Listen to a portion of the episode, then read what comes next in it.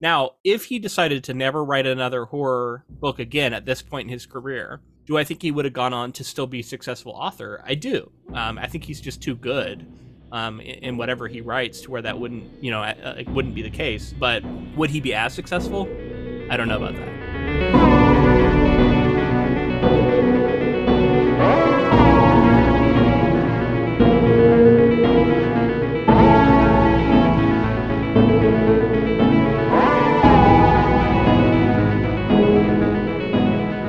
Welcome, friends, to episode 298 of the Ink to Film podcast, where we read the book and then see the movie. I'm filmmaker James Bailey. And I'm writer Luke Elliott. And this week we discuss Rob Reiner's 1990 film, Misery. So, continuing to fill out our Stephen King body of work for the podcast, we have now seen the Rob Reiner adaptation which uh, reportedly is one of Stephen King's top ten adaptations, in his opinion. Interesting. Yeah, I, am gonna be. I'll be excited to hear what your your thoughts are on it, um, and whether or not that lines up with with how you felt. This was, I think, my first time seeing this thing all the way through. Um, I, would seen clips of it, but but never the whole movie. Um, definitely an experience. I uh, I do want to apologize. I'm feeling a little under the weather. Um, just seems to be a cold, um, but it is it is worsening and I'm a little bit congested. So if you hear me sounding a little off today, that's what's going on. Playing through it though. Yeah. Keeping me in, coach. So you say it's the first time you've seen this. Was it uh did it live up to the book for you? What kind of what are your first reactions to it here? I enjoyed it. I had a good time. Um I, I noticed we had William Goldman as the uh, the screenplay author. Which uh, is the author of The Princess Bride, another like favorite from the podcast, and I thought you know a fun connection there. And previously worked with Rob Reiner for The Princess Bride as well. So like that team, yeah. the team behind you know Princess Bride is here in Misery as well.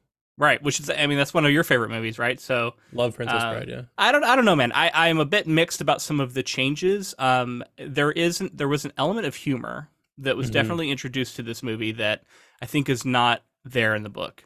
Um, and for the most part, it worked. Like, uh, you know, th- these characters, um, Virginia and Buster, uh, are are kind of like comic relief as Buster's investigating uh, Paul Sheldon's disappearance. They definitely felt like Rob Reiner characters, right? Yeah, definitely. In watching this, it feels different because you know we get Stand by Me, which we also covered. Rob Reiner, he directs Stand by Me before he directs Misery, so this is his second Stephen King adaptation.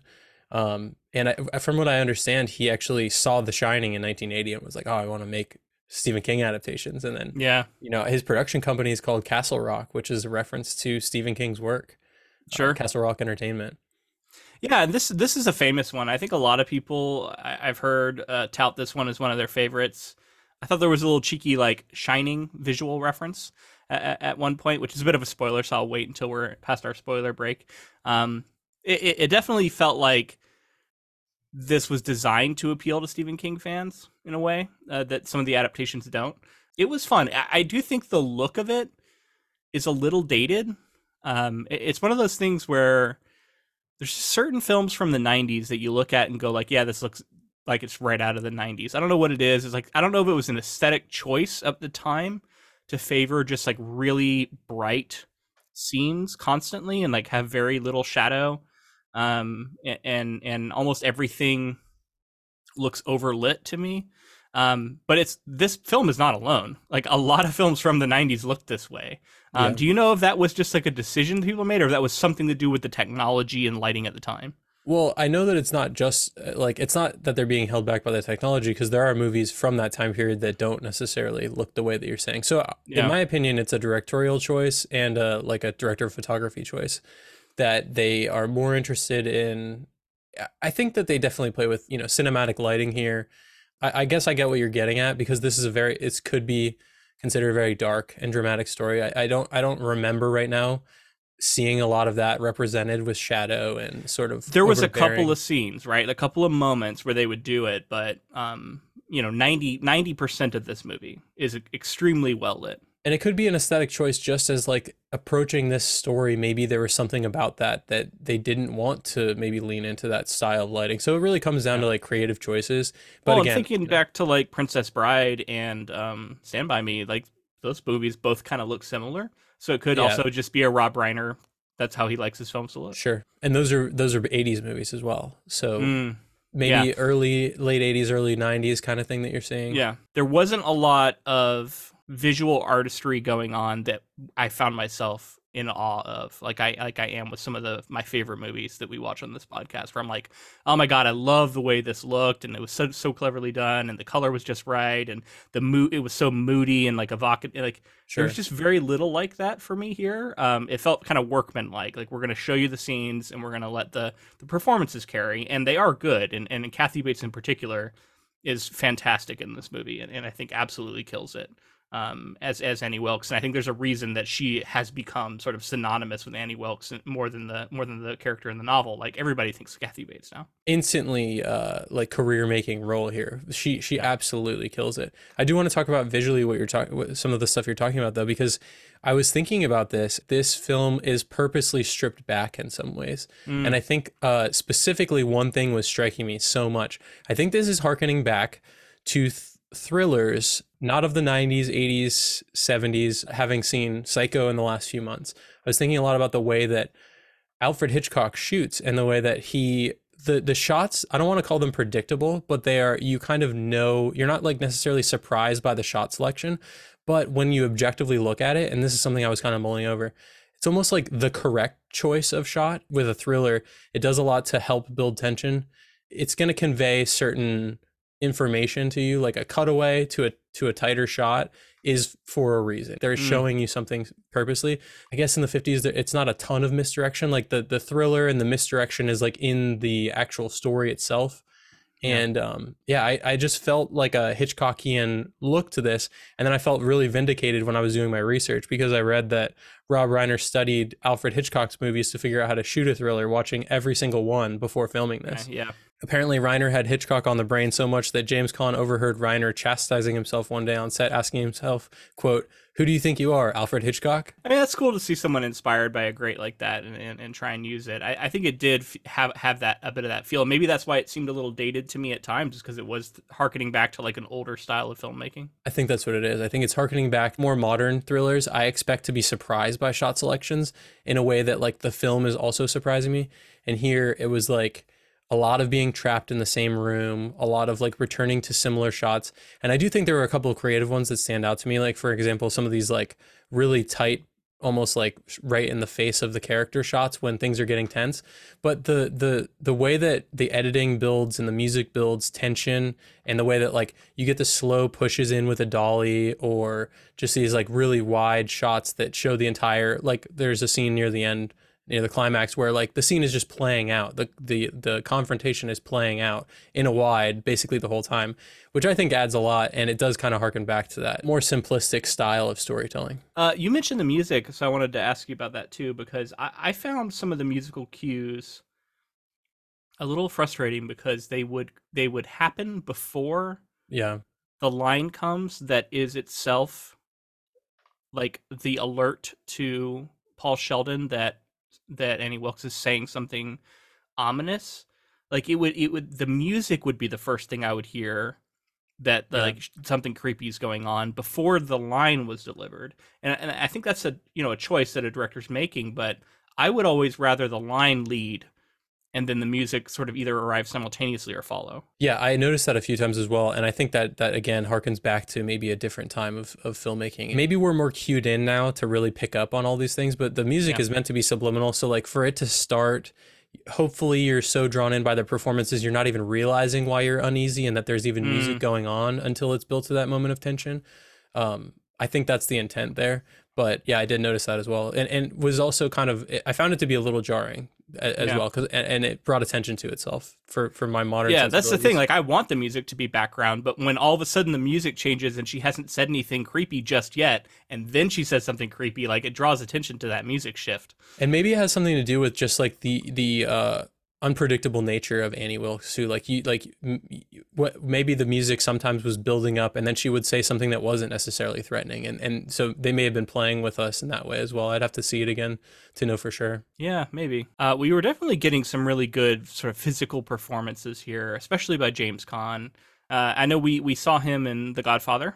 Um, which I'm ex- I'm going to be watching again here soon, as we've discussed on our bonus episode. So I'm excited to, to revisit him and um, see him in something else here. He's definitely a familiar face. I've seen in lots, but he, he was good. I, I, don't think he's the standout that that um, Kathy Bates is, but him having to fling himself around with these legs and and yeah. um, the way he has to like demonstrate pain and and and discomfort at the same time he's a little bit of like a slick sort of elite author who's a little out of touch and i think that came across a little more in the film version of paul sheldon than the book version of paul sheldon uh, maybe just because stephen king like inhabits the the role of an author so well that he's able to show us like all these different sides to it and make it a little bit less glamorous whereas this version of paul sheldon is such a glamorous like New York elite, right? Like he's in in some ways I I didn't want to be on his side when he would be so dismissive and kind of turn his nose up at some of the just like folksier moments that were coming from Annie Wilkes.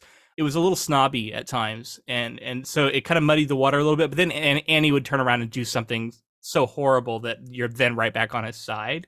Um, but I thought that was a little different than what we got in the book, where Annie was out of the gates, like a little more immediately creepy and um, dangerous seeming and the the danger of the situation was driven home earlier in the book whereas here i think uh, they kind of let it draw out a little bit he's ta- he's asking about the roads being clear and can i use the phone and like it seems to me like maybe he hasn't even figured out yet how just how much danger he's in whereas the book version of paul sheldon we we picked up on um, his his suspicion that he was in danger was you know occurred very early. You get almost halfway through the film before he kind of realizes the the gravity of the situation.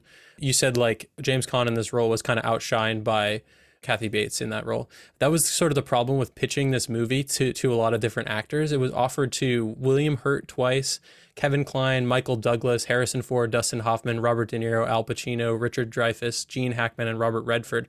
They all turned wow. it down and maybe not for all the same reasons, but I did read that Warren Beatty was like on the hook to play the role and eventually kind of turned it down because he felt like, well, you know, the the big shining star in this movie, the the role that everybody should want is the Kathy Bates, uh, Annie Wilkes role. James Caan took the role, and a lot of these people who turned it down eventually said that they regretted turning it down because it is kind of this is definitely one of James Caan's more uh, popular or recognizable roles. Yeah, he's not he's not bad in it. He just gets outshined a little bit. But that's yeah, yeah like you're saying, the kind of the nature of the role. It was a it was a physical challenge too because I think yeah, they, I, I, think I read he he spent like 14 or 15 weeks basically in a bed, um, and you know he's having to do a lot of this physical physicality in the role. Uh, so yeah, I just I just wanted to mention like you picked up on that, and I think a lot of actors looking at this role maybe ha- did as well. But ultimately, mm. I think he did a good job with it, and and like I said, it's pretty memorable as far as his performances are concerned. Um, and then let's just talk about Kathy Bates and Annie Wilkes because yeah, um, she really does like I, at this point in her career, she was like doing a lot of television and wasn't necessarily that well known. She brought a lot to this role, and it was it was like you said there's some humor here even yeah. some of the, the ways that she says things she can be this like sort of folksy religious character that says a bunch of stuff that we find to be funny as the audience and then flip it on it like out of nowhere into this like really dramatic and and uh you know scary really performance that seems unhinged in a lot of ways and and with the way that she expresses that in the face uh, in her face totally. in a lot of these situations is like it's really haunting and and you can kind of see why this film is like I think Annie Wilkes I read is like number 17 on the scariest villains of all time kind of list uh, as far as horror films are concerned um, and it's because of that switch and and that I think really because of Kathy Bates' range. Yeah, I agree with all that. She was she was incredible. She had this power to make Annie Wilkes seem pathetic and pitiable in a way where you feel bad for her. Um, and then she would almost switch into this like childlike moment where she's like playing with the pig and like snorting and running around and there's something a little bit unsettling about that too because she's uh, clearly you know an adult woman and kind of behaving like a child so that's a little unsettling but you know you still kind of have empathy for this character but then she would fly into these rages and um, without going into the catatonia that was described in the books, I thought I wondered if we were going to get that. She never really froze in that way, um, but she would just like get explosive, and then she would kind of have to reset. Um, and there was even a part I think it was when she was talking about the stage, the chapter plays, I think they were called, where she was this is right out of the book where she was complaining about um, a, a, switch that was made, and she's like, "That's not how it was, and that's not what happened last week." She works herself up into this explo- explosion of anger, and I think at the end, like it's getting closer and closer. Her eyes like kind of go a little bit out to either side, and it yeah. just like it was just for a moment, and it was so like disturbing looking. I don't know, it really got me, and I was like, "Damn, that's that's really incredible." Imagining the production of this film too is so interesting because it really does take place basically in one bedroom. Probably so a pretty a low budget. Seems like you wouldn't need a lot for this. Yeah. I mean, you got some helicopter flying and some some some vehicles, but like, there's not that many locations, not that many actors, like a pretty small cast. I would say probably relatively small budget, but you have to like assume certain budget with the stars that were involved yeah. and and you know some of that kind of stuff. Uh, sure. You mentioned the helicopter flight, so I just want to say it now.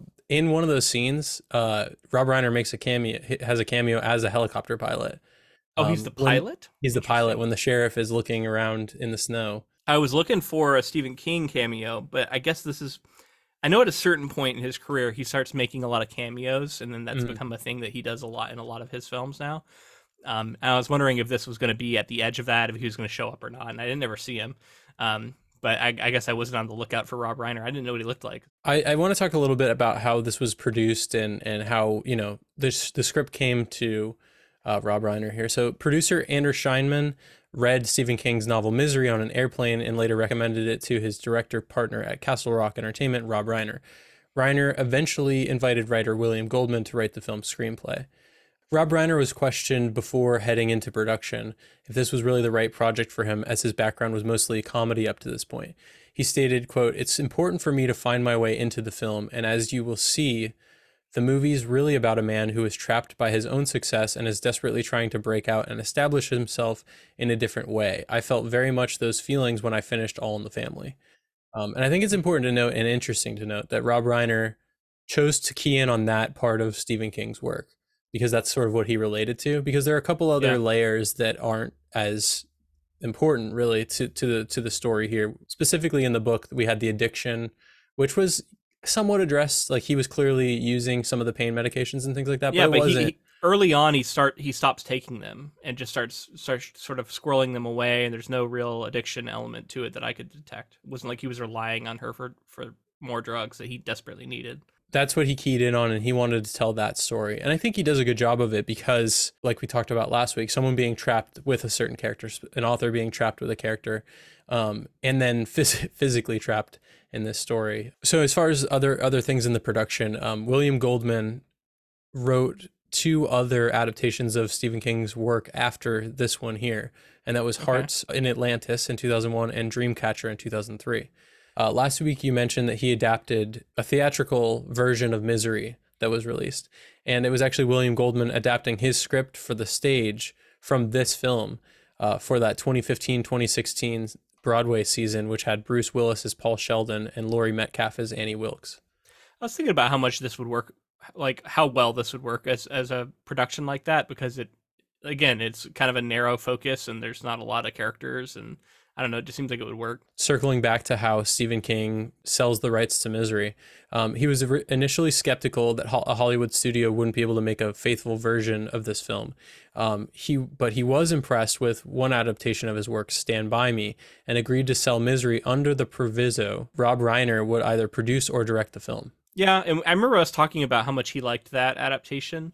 Um, I agree with his take on that one. I, I, I, think that is one of the best ones I've seen. I'm not so sure about this one. I think you can already pick up on that. Um, it's certainly not bad. Um, it's certainly at least um, a solid adaptation. Um, I I am not convinced that it is on that level of Stand by Me. Uh, or even some of the other ones we've seen. Yeah, I can see why you'd feel that way. I mean, like Stand by Me is like so relatable for anyone coming of age, sort of thing, and this story is like after reading the book, it's it's a bit different than than what that set up as far as expectations in a Stephen King story. It's adding a really cool performance element to some of that work that was going on there, while stripping back some of the things that made it maybe more layered. But yeah. I think like seeing this movie and seeing the performances, it, I really enjoyed going through the journey and seeing sure. like all of it brought to screen in a way that is definitely better than than my expectations were. I, I I'd heard good things about the film. I knew yeah. uh, famously that Kathy Bates was amazing in it, but like I, I was pretty blown away by it. And and like for a film that came out in 1990, it felt pretty modern to me. And some of the performances are a little big, but modern mm-hmm. in the sense that like it kept my attention the entire way through and there wasn't any sort of like disconnect there sure i, I feel like i'm going to need to defend what i just said there and i want to get into it more but i'm, I'm waiting for our spoiler section i mean yeah i'm looking forward to hearing you know all your thoughts on it i do want to finish out by saying that we've talked a lot about kathy bates and i and i wanted to bring attention to the fact that she won an oscar for this film nominated for an oscar I think also she may have won the Golden Globe uh, in this film as well. And as far as a massive a massive moment, she's the first woman to win a Best Actress award for a horror film. Wow, in 1990, yeah, and honestly, well deserved. I, I think her performance is is the thing that stands out most for me. But yeah, let's move into spoilers, man, because I got I got stuff to say, but it, it will require getting into what happens at the end. Yeah, let's do it. So, after a serious car crash, novelist Paul Sheldon is rescued by former nurse Annie Wilkes, who claims to be his biggest fan. Annie brings him to her remote cabin to recover, where her obsession takes a dark turn when she discovers Sheldon is killing off her favorite character from his novels. As Sheldon devises plans for escape, Annie grows increasingly more controlling, even violent, as she forces the author to shape his writing to suit her twisted fantasies. And honestly, all of that plays out pretty well. Um, but in the book, we get this meta narrative where we're seeing the thing that he is writing and we're seeing him write it in such a way that it is like the the he's he's synthesizing what's happening to him and we're seeing it come out in the narrative um, and all that element's really cool. I knew that wasn't going to make it into the movie because how do you really do that unless you show us the nested narrative as like a separate little mini film, which would be the, maybe the way to do it. I was kind of hopeful that that would be the case because like I, I know that would balloon the budget and it'd get it us would. into period piece sort of set design and everything like Could that. Have been kind of fun though. It would have been cool to see like, and you could bring in some really famous actors for those roles as yeah. well, and it'd be really it'd be a cool way to like pit the two narratives together. Because like we said in the in the book episode uh, last week, the the what's going on in his in his narrative is also sort of drawing parallels to what's going on in the real world. Yeah, it's really important, and and it gets really into the struggle to force yourself to write a thing, and the struggle to write a thing that you at first are against, but then you like come come around on it, and then he finds ownership of it, and then at the end of the novel uh, version of the events, when he lights the manuscript on fire, it's revealed that he had hidden it. In the movie, it's clear that it was the actual manuscript he wrote that he is burning here. And when he goes on to have success uh, later, it's for a new novel, um, which is just a different, less complicated version than what happens in the book, where it is Misery's Return that he wrote for Annie Wilkes that he makes millions off of and that he finds success with.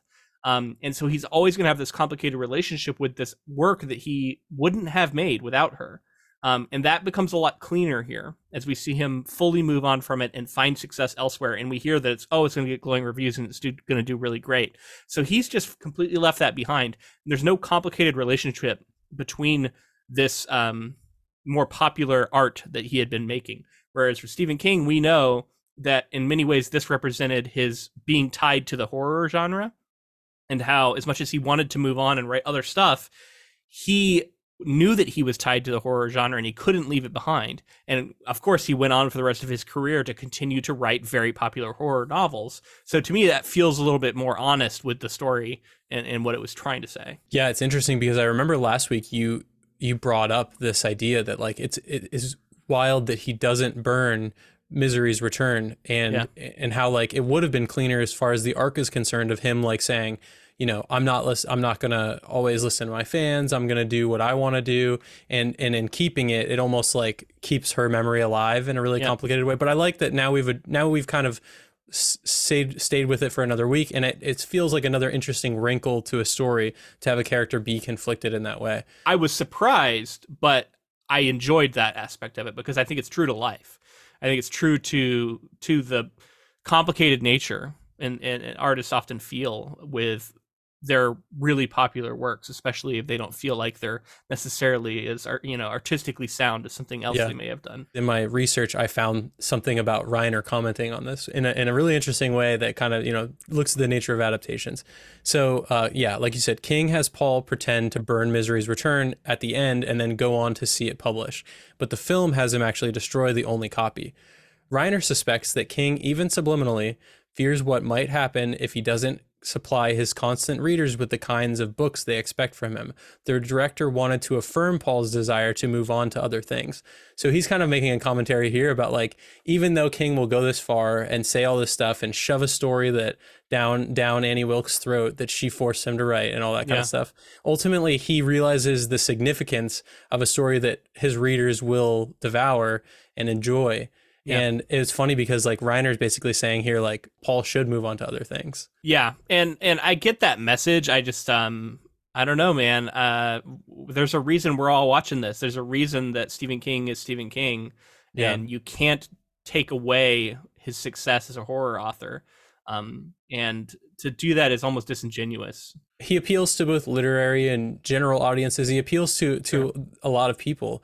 And I think Reiner may be right here in thinking that King, even if he didn't necessarily want to write it, realizes like the significance of a story like that and how it can satiate and it can bring joy to some people and it can it can kind of like deal with his Annie Wilkes and keep them at bay for for another for another day or so some in, in some way. Yeah I, I just thought that was an interesting way for him to look at it. I think stephen king has found a way to appreciate that element of his work and to find reward in it and to not yeah. necessarily view it as a purely negative thing.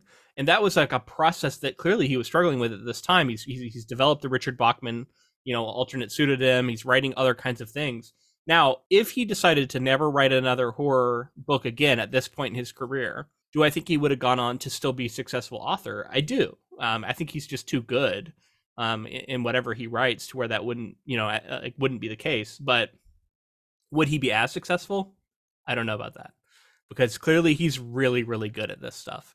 And yeah i think a lot of this book was about him learning to embrace that part of himself despite how having mixed feelings about it. And a lot of that uh, is absent in this version and i kind of missed yeah. it well, now that we've talked a lot about the end, let's let's jump back to the beginning yeah, because we yeah. like nonlinear narratives, I guess. Yeah, yeah, we're so, jumping around. Yeah. Paul Sheldon here, driving in his '66 Mustang or '65 Mustang or whatever, really erratically down this mountain. Yeah. And then eventually, of course, crashes. obviously going to get in an accident.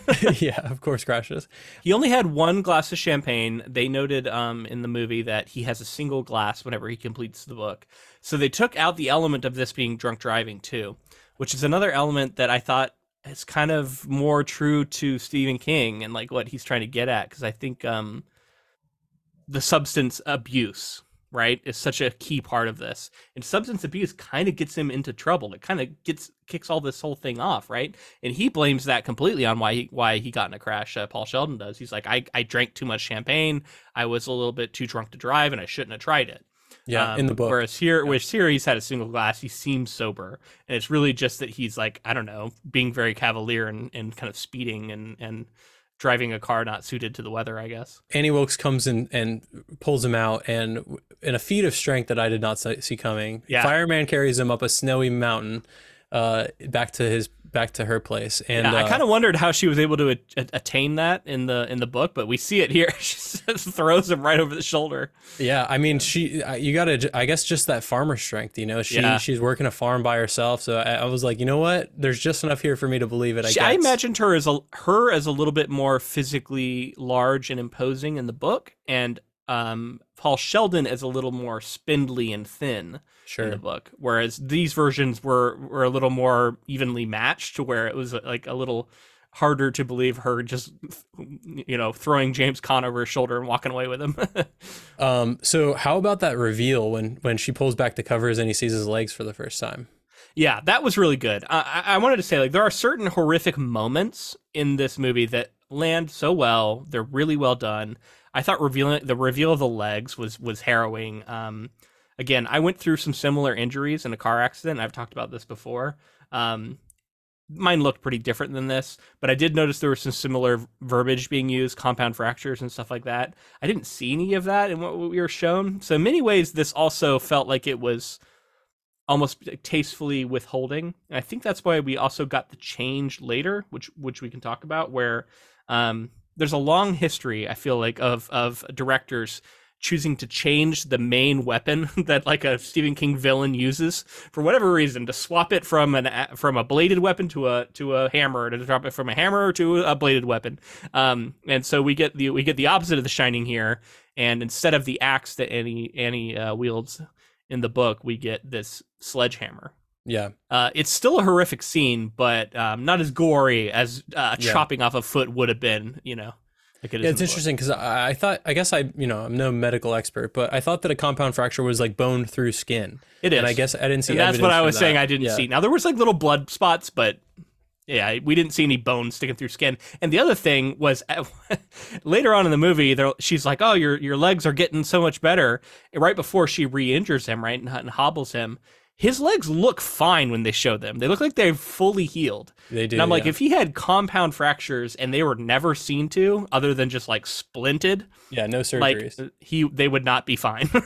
they might heal over, but they would not look like just normal legs that nothing ever happened to. Was it something that like viscerally affected you in any ways? Like, was it something that like turned your stomach or anything, or was it kind of just like because it stayed more sanitized? I'm just saying the injuries in general. Seeing someone no. dealing with similar kinds of injuries. I had a big old external fixator screwed into my leg, and yeah. uh, seeing that evokes it more to me than seeing what he had going on here. I don't know. It looked it looked horrific and it looked convincing, but it didn't look convincing enough to where it connected to me to the real injuries sure. I had. Um, but that that that's just me. That other people may feel differently. Um, another little note I'll give just while we're on the topic, um, because I had very similar injuries. I know where Rob Reiner chose to do this. I think it was on purpose. But when whenever um, Paul Sheldon transfers from the wheelchair to the bed, mm-hmm. um, he has the the wheelchair armrest comes off, and they, they transfer right, which is just how it's done. Except Annie takes his legs and moves them over first, I and then he that, pulls yeah. himself over. That's just not how you do it. Like you move your you move your body first, and then it's easier to pull the legs over gently to come to where your body mass is now. Um, it's just a way to do it with less jostling, less pain. But I think he did that on purpose because we wince when we see it. We're like, oh, yeah. he she has just grabbed the legs and lo- moved him over. So I'm not knocking the film for doing that. I think it was actually smart to do it that way. It's just not the right way to do it. yeah, uh, and you you noticing the the swap from the the axe to the mallet here, or the axe to the the hammer here, really uh, it's interesting because yeah, like in The Shining, it was yep. originally a mallet and it becomes an axe. Becomes for, an axe. Yep. It's the opposite here. I feel like if you're doing that, and he's he clearly was influenced by The Shining to want to do Stephen King works, he must have done that on purpose, right? Again, it makes it a much less gory scene than it would have been. It definitely does. And I actually read that William Goldman stated that the reason he decided to adapt the book to film was because of this gruesome scene and the effect it would have on the audience. Um, he loved the scene and argued for it to be included with the axe, but Reiner insisted that it be changed so that she only breaks his ankles. Goldman subsequently wrote that this was the correct decision as the visual depiction of the, an amputation may have caused the audience to hate Annie instead of sympathizing with her madness. Interesting. So that does show that they are really trying to go with Annie is a little bit more sympathetic here. Yeah. That betrays that to me. Um, and I, I don't know, maybe that's something that people really like about this film adaptation, that Annie is a little more sympathetic. Um, because I would say the Annie we get in the book is not sympathetic ultimately. No, yeah, I don't um, think so. She she does enough. I mean, this version has also killed a bunch of babies, so I don't know how sympathetic we should be finding her. Um, but the the version in the book is just even worse. And she runs over a, a, a state trooper's head with a with a driving lawnmower. So yeah. Kathy Bates. Kathy Bates was actually disappointed that that didn't make it into the film, and uh, Rob Reiner said that they had to remove it because he felt people may laugh at that scene. Yeah, I mean it's very over the top. Uh, I laughed a little bit about it when it happened in the book. I wanted to see if you see anything about this in your research, but I thought another direct reference was this entire character of Buster who is investigating this the whole time, only to finally arrive at this, you know, key sequence, this key moment, gets clued into Paul Sheldon being in the in the basement. We get the reveal where he sees him down on the ground, and then immediately he gets shot in the back in a shocking way. Yeah. I thought this was Dick Hallorann Yeah. In the in the Kubrick uh, adaptation of The Shining, um, I thought this was a, a, complete parallel, right? Like this whole journey of Dick Hallorann getting there and to save the day, and then he just gets cut down. Um, so I, I thought that that was like some sort of reference. Is that is that what you saw? Yeah, I didn't see that, but I, I picked up on that too. And I actually was thinking about this in the context of Stephen King actually not liking Kubrick's The Shining because right. we now have Rob Reiner who really wants clearly he likes adapting Stephen King's work and he respects his work. But then you also have him referencing the film that Stephen King doesn't like. Yeah. Which inspired him to want to make Stephen King adaptation. So it's getting into this interesting web of like Stephen King, I, I, just still think to this day that like I know Stephen King is so close to his work because he creates it and he wants it to stay uh, truthful to like the things that he does. But I think it's silly to think that he doesn't respect Kubrick's The Shining at this point. And this, he said that he thinks along. he said that he thinks it's a pretty movie and it looks good, but it has no soul. Sure. He doesn't like it, man. He says sure it's too doesn't. cold. Okay. um, you know, we, we, we disagree. We like that film, um, even as we recognize its differences, right? And here, I, I think um, he he's probably more okay with it because this is an invented character who is a stand-in for another this trooper character who gets his head run over with a lawnmower in the book. So if anything, this is actually like a a, gentler fate um, for this Buster character, whereas Dick Hallorann survives in in the version of The Shining, which is I guess a book spoiler, but um, not a big one. Um, this is quite different. So while we're on the topic of Buster, I thought him and Virginia were actually quite cute together. They were funny throughout. I mentioned earlier that they were kind of comic relief, but they're back and forth as a couple. Her coming onto him in the car, and he's like, "You're my deputy while we're in this car," and then she's like, "Oh, he's out there cheating on me with somebody. Who you cheating on me with?" And I just thought their relationship was really was really um, adorable, and it makes his death hit all the harder when it does happen. Because um, I was wondering, I was like, "Are they still gonna kill this character off?" They sure do. So that that was definitely a shocking moment. Um, you know, I, I, think he spares us seeing Virginia's reaction to finding out about her beloved husband dying. Um, but maybe that's for the best. Yeah, that would have been brutal. Um, I love those characters. You know, I think they they really round out the film in a way that I felt like the the police were you know kind of throwaway characters in, in King's story because they just yeah. show up and, and well we're we're so locked into Sheldon's perspective we don't ever see what's going on with the investigation. It's only his like imaginings because he has very vivid imagination. He imagines what might be going on but we never actually see it. Yeah. Reading the novels and yeah. like sort of deducing some things and working his way through it the mystery I, I thought was fun. And again I, I thought that it was it was the way to break away from locking us into that room because we are very locked in that room. Yeah. But uh, you know, I think the audience wants to feel some of the investigation to there too, because I did I did find it intriguing and it's an interesting element even for people who've read the story.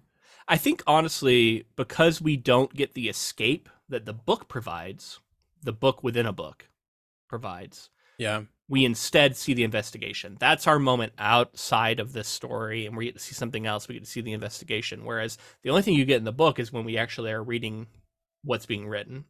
Um, I kind of prefer that, but I can see why the choice was made. Um, I did want to again circle in on this this little bit of elements of humor that I actually thought worked really well. One of them that I thought was hilarious was when um, Paul Sheldon pees in that that little container, which by the way, totally legit. That's what those things look like. Yeah. Um, and then she's just waving it around while she's talking, and his eyes just as he's like. He's horrified. Flash on me. It's going to flash on me. Yeah, he does not want that on him. One of my favorite, like gesturing everywhere. That was really funny. Yeah. One of my favorite moments is uh, he first gets the typewriter down and he starts typing away, and you're like, oh, I guess he's gonna start. I guess, he, and then we cut to the shot where it just says "fuck, fuck, fuck, fuck, fuck, fuck, fuck" on I the. Thought another Shining reference. You think? All work and no play. I almost thought we might get that. yeah, it was funny, and there was definitely just like a lighter overall tone, um, at least to the humor elements, even as we do get into darkness. So it's like a maybe you could argue a little more dynamic in that way. I did find it interesting with that nested narrative. It, it's not obviously nested here in the film, but the yeah. when they're talking back and forth about some of the scenes, I was still able to follow what they were saying, but it was also it felt like it was speaking to me as the book reader, saying like these are the moments that, you know, we're addressing and talking about, but we're not going to see them play out completely. I'm curious like how much of that is picked up by audiences who didn't read the book and just in general some of the some of the more subtle things uh, that that are referenced but not necessarily super plot relevant. Yeah, I don't know honestly because um, even as a book reader, I was having trouble following what the plot of this Misery Returns novel really was. They were just referencing like some arguments were happening. Oh, who's her true love really going to be? I did like that the whole thing about the bee sting made it in there though. That was because yeah. that was a very important moment. But it is robbed of, of a lot of what makes it cool in the book in the sense that um, he just came up with it. It's this very convoluted B plot, um, and it sounds absolutely ridiculous, and it is, but in the book like it's it's a lot longer journey to arrive at that and he ends up using a suggestion from her um, which again ties her intrinsically into the book and into into its creation we get to the point where he's picking the lock and he's and he's moving out of that single room that he's been in this entire time and yeah. supposedly the cast and crew were so excited for the scene where he picks the bedroom lock and rolls himself around the house to explore because quote we had literally only moved like four feet but it was exciting to be shooting something other than that bedroom. So just thinking of a crew again at least as far as the shooting schedule i'm not sure but james Caan was in that bed for like 15 weeks. So you have to assume wow. all these people are coming to be- coming to work every single day and they're filming in that same bedroom for for all of those scenes as well. So yeah to get to move anywhere else must have been really exciting. Uh, and then yeah the way he, he explores the house feels similar to the movie. Uh, I like the the ways that they rather than the string, there's like things that he's moving and ways that yeah, she's able the, to the penguin that he's leaving. Yeah, mm-hmm. it's not facing the right direction, which I did notice when he put it back. It was facing a different direction. Yeah, for um, sure. Um, and she's she's caught that in this version. She also uh, there's some similarities and some differences, right? Like um, with the whole memory lane thing, we find out that a lot of her history is similar. Um, we don't get the axe murder that she has apparently committed uh, from the book. Um, we we end on the reveal that maybe she's responsible for all these baby deaths, and, and she does seem to be, which is I think all you really need to drive home just how how how frightening she is. Um, and then we we do immediately get that where she comes home, recognizes that he's been out. Um, one thing that is different here, and I think it was fully introduced for the movie, was this whole gambit with the with the wine, right? Because he has all these drugs that he hasn't been taking. Yeah. I guess that's I know that's different because in the book he's taking them. Um, and instead he tries to poison her or like knock her out with the wine, and then she just knocks it over and like a you know just in a clumsy moment. Do you think that um, she knew what was going on there? Do you think she? I don't think so. No, um, you think it um, was just clumsiness? In this version, she didn't seem as like crafty as she did in the book. By the end, like she's almost become supernatural. She's not like this is a this is not a supernatural novel, and and neither is the film, but she is almost beyond that and, and and you get to the point where you can understand why paul is so terrified of her and and thinks that she actually is still alive and that she is somehow able to best all these you know these cops when they show up like she's still out there. She's still going to kill you um because he's so just frightened of her and what she's able to do and she's called him on so many things. This version of annie while while frightening I, I, she felt more human to me and she felt like she was capable of making more more mistakes. You you mentioned sympathetic, and I, I think it's yeah. more like we pity her more for some reason yeah. in this version, and what, realizing that she's has mental illnesses and clearly has committed atrocities like killing babies and things like that. But yeah, Kathy Bates' performance really sells us on. There's like an innocence there at times that that maybe has something to do with the those illnesses she has. When I'll tell you get, what goes a long way. Misery the pig. What an adorable fucking pig. When that pig yeah. jumped up on the bed, I'd be like, I'd be petting that pig. I would not be looking like, I'd not be looking like, oh my God, get this pig away from me. I'd be like, oh, give him scritches. Yeah. I was like, give that pig some scritches. So cute. Such a it's cute a pig. dog pig, basically. It's dog pig. Dog. Yeah. so the, I was reading, by the way, and you mentioned last week, I guess I just didn't understand the details. Originally, when Stephen King was writing this story, he wanted to write a story where, from what I understand, the pig was going to eat Paul Sheldon. And then uh, out of his skin, she would make a binding for the book he had written.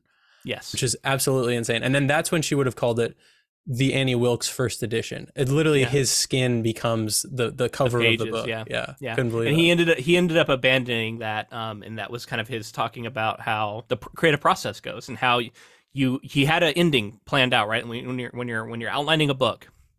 That's the ending he had and he's writing the thing and at some point while he's writing it he has to realize like that's not the right ending so i'm going to write away from that and he said that one of the things that surprised him was finding out how sort of resilient paul sheldon was and how he was able to fight back in in, in these kinds of ways and um, I, I think he ultimately found a better ending for it Um, I think he found the right ending for it, which I know Stephen King gets a lot of trash for his endings. I think this is one in the book version, especially where I think this was the right ending. Yeah, I mean, I, I can't, I see nothing wrong with the ending of this story. I, I actually really like it. I want to address the scene. The hobbling scene is what it's yeah, become known hobbling as. Scene, yeah, because that foot turned sideways, man. That it was pretty visceral. It's visceral, man, and and they they nail that. I, I read that uh, the legs were fake. They were molded out of gelatin.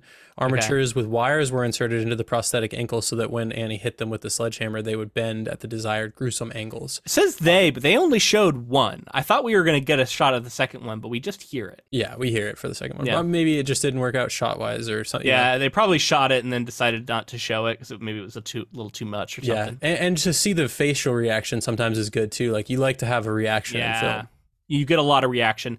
I, her putting that that wedge between the two feet, something about that is just really disturbing too. yeah, oh yeah, it feels like ritualistic or something. Yeah, like, yeah, like something I don't know, crazy. Well, he's just uh, so helpless. He can't do anything in this moment. He's strapped down. He's at her uh, whims. Yeah. Like he's powerless there were holes cut into the mattress so that Caan could hide his real legs up to the knees. So he's kind okay. of like you know bent underneath the bed there. That had to be uncomfortable, but yeah. yeah. Uh, after after the scene was filmed, uh, James Caan turned to Rob Reiner and said, "You're a sick fuck." Uh, I like it. yeah, and then just just another fun thing when Kathy Bates picked up her Oscar and made her speech, one thing she said humorously was, "quote I would like to thank Jimmy Caan and apologize publicly for the ankles." I like it. Yeah, I thought she was going to say something about dirty birdies or something.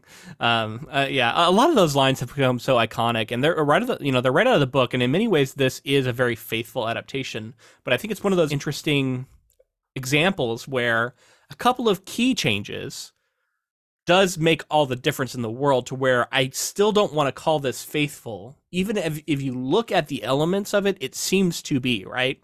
And we get so much of the same character, we get so many of the same lines and scenes, but there's something very essential to the book that is omitted, and through that omission, I still feel like this isn't 100% faithful if that's even possible in, in making the jump. Yeah, it's like it does just enough to to really I think drive home most of what the book was getting at. But if, if you're talking about like the sort of layered, more complicated look at like all of the things that Stephen King, especially because in hindsight, he kind of has been saying that the story is meant to represent his addiction more than yeah. maybe some of the other things that that people are pulling out of it. So like if that's really the heart of what he was trying to get at to to not have that be as much of a factor in the film clearly feels like it's it's you know different. I think it's both. But I I think he emphasizes that almost as like a defense. Yeah, I totally where it's like because yeah. people I think do people do get a little like dialed in on the idea that like oh he must hate his fans and, and you know look at misery look at this book he wrote and I, I, think he's trying to say like no it's the most extreme of his fans the ones who are not they don't see the the human behind the artist right yeah and i don't know all the details to this but i don't know if you're aware of this but at some point um a fan broke into his house and oh, wow. i think had a weapon and was like I think he ended up not being home when it happened was the only reason. But like a fan broke into his house with a weapon. So like he has had some pretty scary run-ins with with fans um, to where you know it's hard to blame him for being a little bit worried about this. I read somewhere that he he meant for Annie to be like the amalgamation of all of the his his most like fringe fans that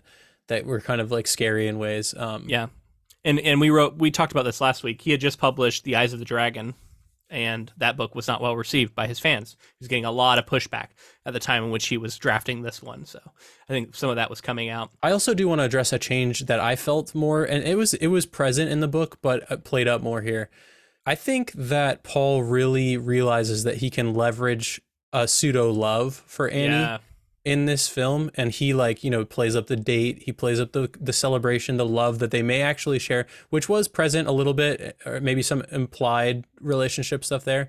But she even goes as far as to say like i love you and don't say it back because i know you don't mean it. And then it slowly builds to something that she believes and then he can leverage against her in this scenario yeah. where he has almost no power. Stephen king didn't go down that route even though it was there you, you know he kind of does like i think a lot of the the outward actions are the same but what's different here is we're not inside his head. We don't get voiceover which i actually think was a was a clever and uh, cleverly done. I'm glad we didn't get the voiceover. It would have been really tempting to do. Um and so because of that we don't know for sure how he feels about her right? Where it's all reaction. It's all him doing stuff when she's not looking, and that kind of betray the way he really feels. But in the book, we get Paul Sheldon going, "I want to fucking kill her. I would kill her right now if I could." And then he says something nice to her, and you're like, "Okay, so you know he's lying from the jump." So it's just a little different. Um, uh, but I remember a lot of the same stuff gets said to her in the book. Maybe that's part of it. Yeah. Well, let's talk about the final confrontation because this is a big moment, right? There's kind of an explosion of violence here. She comes in, he lights the stuff on fire, he hits her over the head with the typewriter, which it was the back in the book. They roll around. He punches her in the face at one point. He's like trying to strangle her. She shoots him in the shoulder. She shoots him. You're right. Too. She shoots him with the gun. Um, he's he's uh she's shoving the paper in her mouth, which I I wasn't sure if that was going to make it into the movie. Did you think he was going to say "suck my book" again? Or I thought maybe, but it does does not get said. oh. I did notice with all this talk of profanity. he says "eat it, eat it" or something like that. Yeah. With all this talk of profanity, she can't stand it. All this stuff. I did notice that throughout the whole film, she called him "dirty birdie." She called him all this other stuff, and then she calls him a fucking cocksucker, or just yep. maybe just a cocksucker at the end of the yeah, which shows her being a bit of a hypocrite. Maybe yeah. you would argue, yeah, or or like her most base, like she gets down to like that primal anger or something that she can no longer control her societal, you know, what she thinks is right and all that kind of stuff. Yeah. Her morals. Well, and, she, and, some of this is a front, right? Because she's killing people, so obviously she doesn't care that much about it, right? If you're killing people, how can you talk about cursing as a problem? sure. Um, and, and, so of course she's of course she's a hypocrite. Um, but yeah, I mean, I thought this this moment was actually like pretty dramatically violent um, for what we had seen so far. Yes, we had seen a man get shot through the chest, through the back, um, gruesome, with a shotgun. Man. Pretty gruesome, yeah. pretty gruesome moment. But um, you know, we saw the leg get bent um, or the ankle get bent. But this moment is actually, I think, the most like as far as far as like a sustained level of violence. Um, it's pretty dramatic and and and um, I don't know. It, it, worked pretty well for me. And then he's crawling away, and she has the moment where she jumps back on top of him. It didn't go quite as far as the book did, just because that's the nature of the book, right? The book really goes really, really far in every scene. Um, but it was pretty close. I was surprised at how close it was. Yeah. Um, we don't get him losing fingers. Uh, we don't That's get true. the no thumb cake. gets chopped off. Yeah, no birthday cake finger. No, birth, no, no birthday cake. But I do want to say how I like how it plays out in a wide, like this confrontation. I meant this is the one I was referencing earlier. We get this wide, almost like bird's eye look at their struggle, where he's crawling across the ground and she's he's either hit her in the head, and the the the, the scramble there, and the way that that plays out. So we can see that whole room that we've been trapped in the whole movie.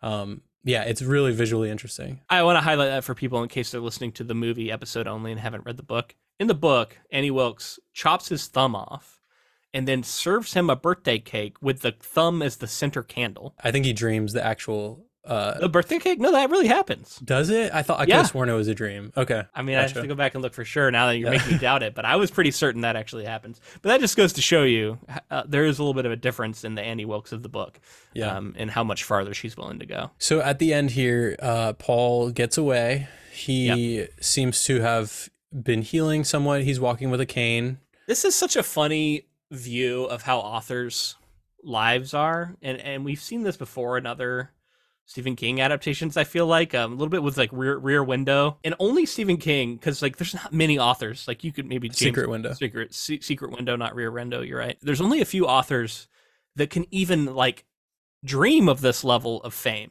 Like there's so few. And so the idea, but I feel like this perpetuates the idea that authors are like wearing full suits, going to ritzy lunches with their literary agents in New York City, and like eh, like that's their lives, and like that's just so rare. There's a percentage of of authors, very small percentage of authors, maybe especially back then. Again, Stephen King is in, in a very rarefied air, and but but I think this contributes to because there is a mis misperception out there that people who are like, "Oh, you're a published author, you must be like this," because yeah. that's what they've seen in movies. Well, it's interesting too because I don't get that vibe from. He's always kind of been more uh, like t-shirt and jeans yeah, kind of author. I agree. And, and it's like, played uh, up more. Again, I think the the version of Paul Sheldon in the book is a little more similar to Stephen King, a little more blue collar. Um, I, you know, this version is that little bit more of a New York elite who's talking about going out to ritzy New York restaurants and wearing full suits. And Maybe to differentiate, stuff. to make it seem like it's not direct author insert as much as it it obviously. Yeah, it also is. it also really drives a wedge between him and Annie, audience and creator. Um, but I, it's yeah, not yeah. the most favorable of ways, honestly. You look at him like he, like, I don't know, like it's hard to fully empathize with that that life and that version of that character. Yeah. So we get him uh, sitting down. They're talking about, like you said before, there's a new book that he's created that's doing well or getting good reviews. And then uh, this. It's called, by the way, I paused it and looked at the title. It's called okay. The Higher Education of J. Philip Stone.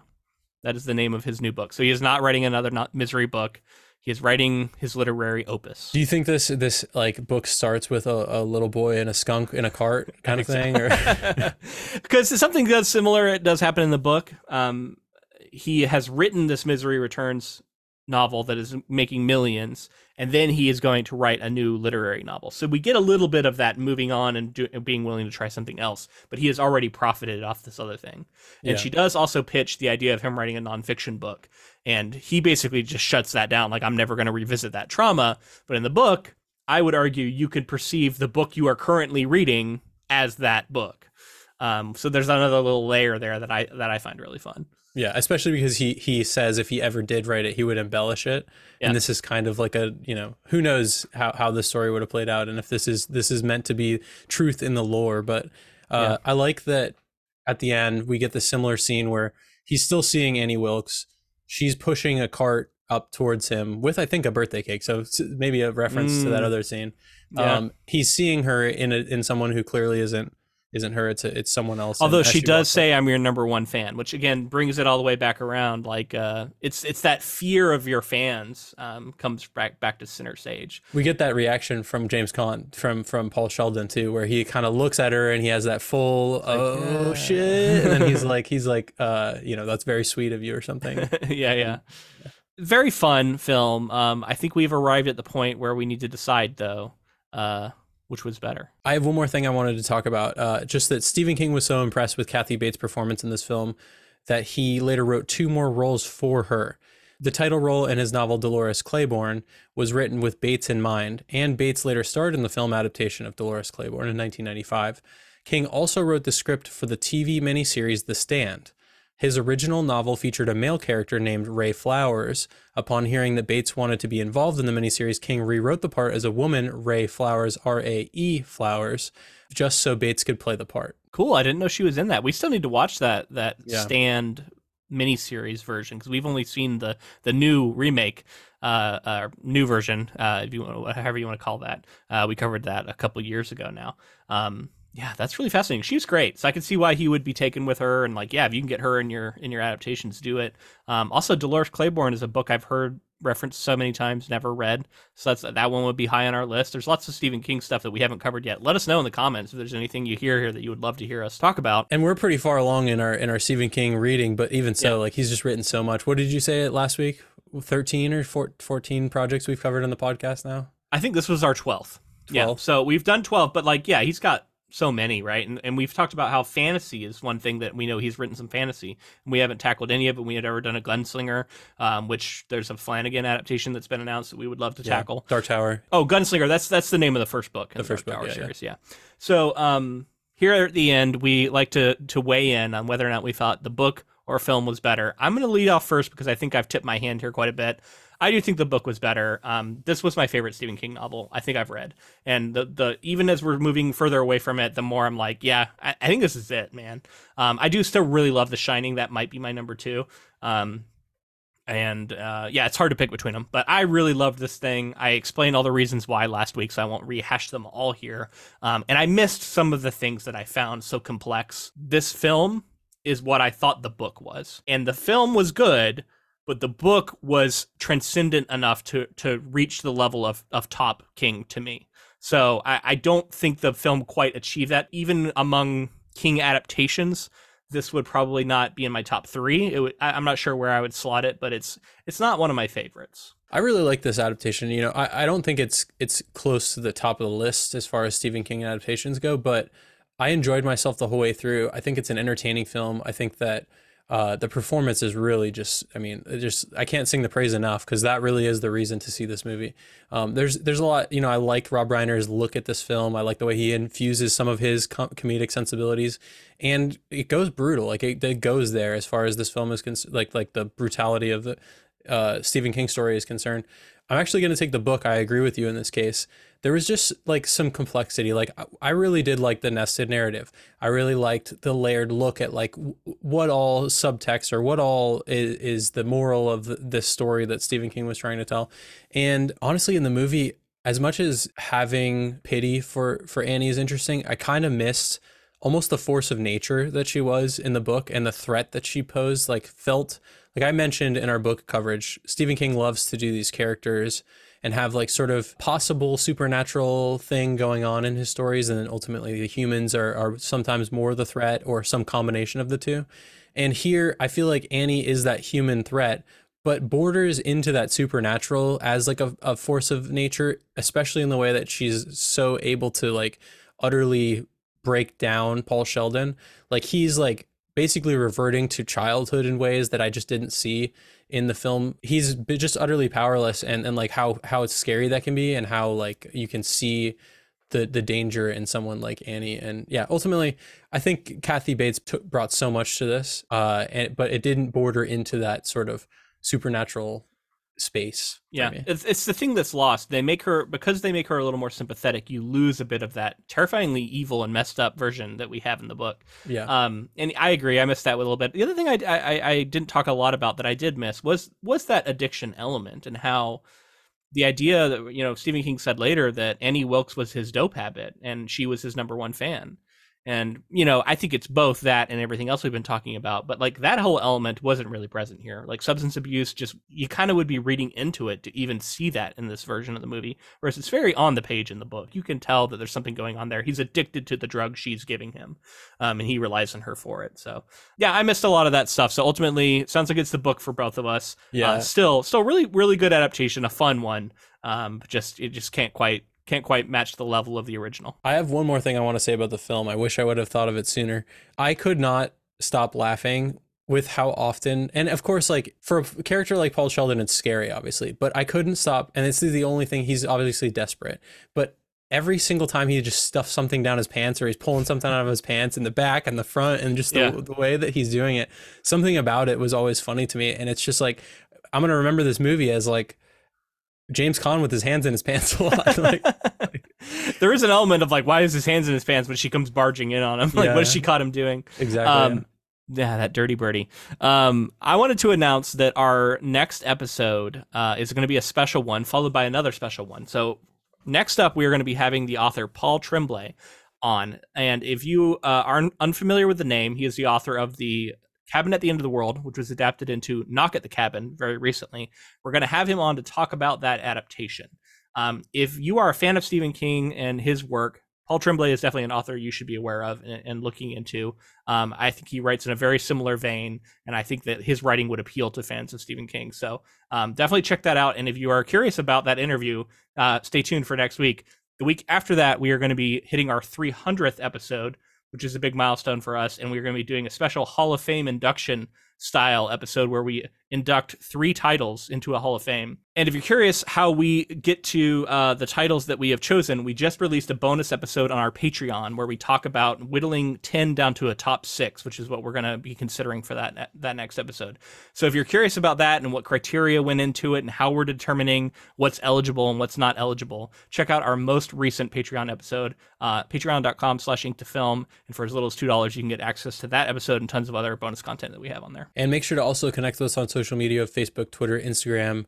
You know, subscribe on YouTube, like the videos, hit that bell, do all the things that they tell yeah. you to do on social media leave a comment. Let us know uh, that you're there, that you're listening, and and uh, what Stephen King projects you'd be curious to hear us cover in the future. Always excited to hear about that stuff. If you are listening to this uh, podcast as audio on a podcasting platform, make sure to leave us a rating and review. That also helps get the word out and increase our visibility of our podcast. And thank you to Ross Bugden for the use of our intro and outro music. That's it for Misery. Uh, it's been a fun way to start the year off, but uh, next week we're going to be doing something little unusual with this with this interview, so I'm excited about that. Um, but then after our 300th episode, we'll be getting back to our regularly scheduled programming with the kind of thing we normally do. So um, exciting times. We hope that you stick with us for it, and until next time, keep adapting.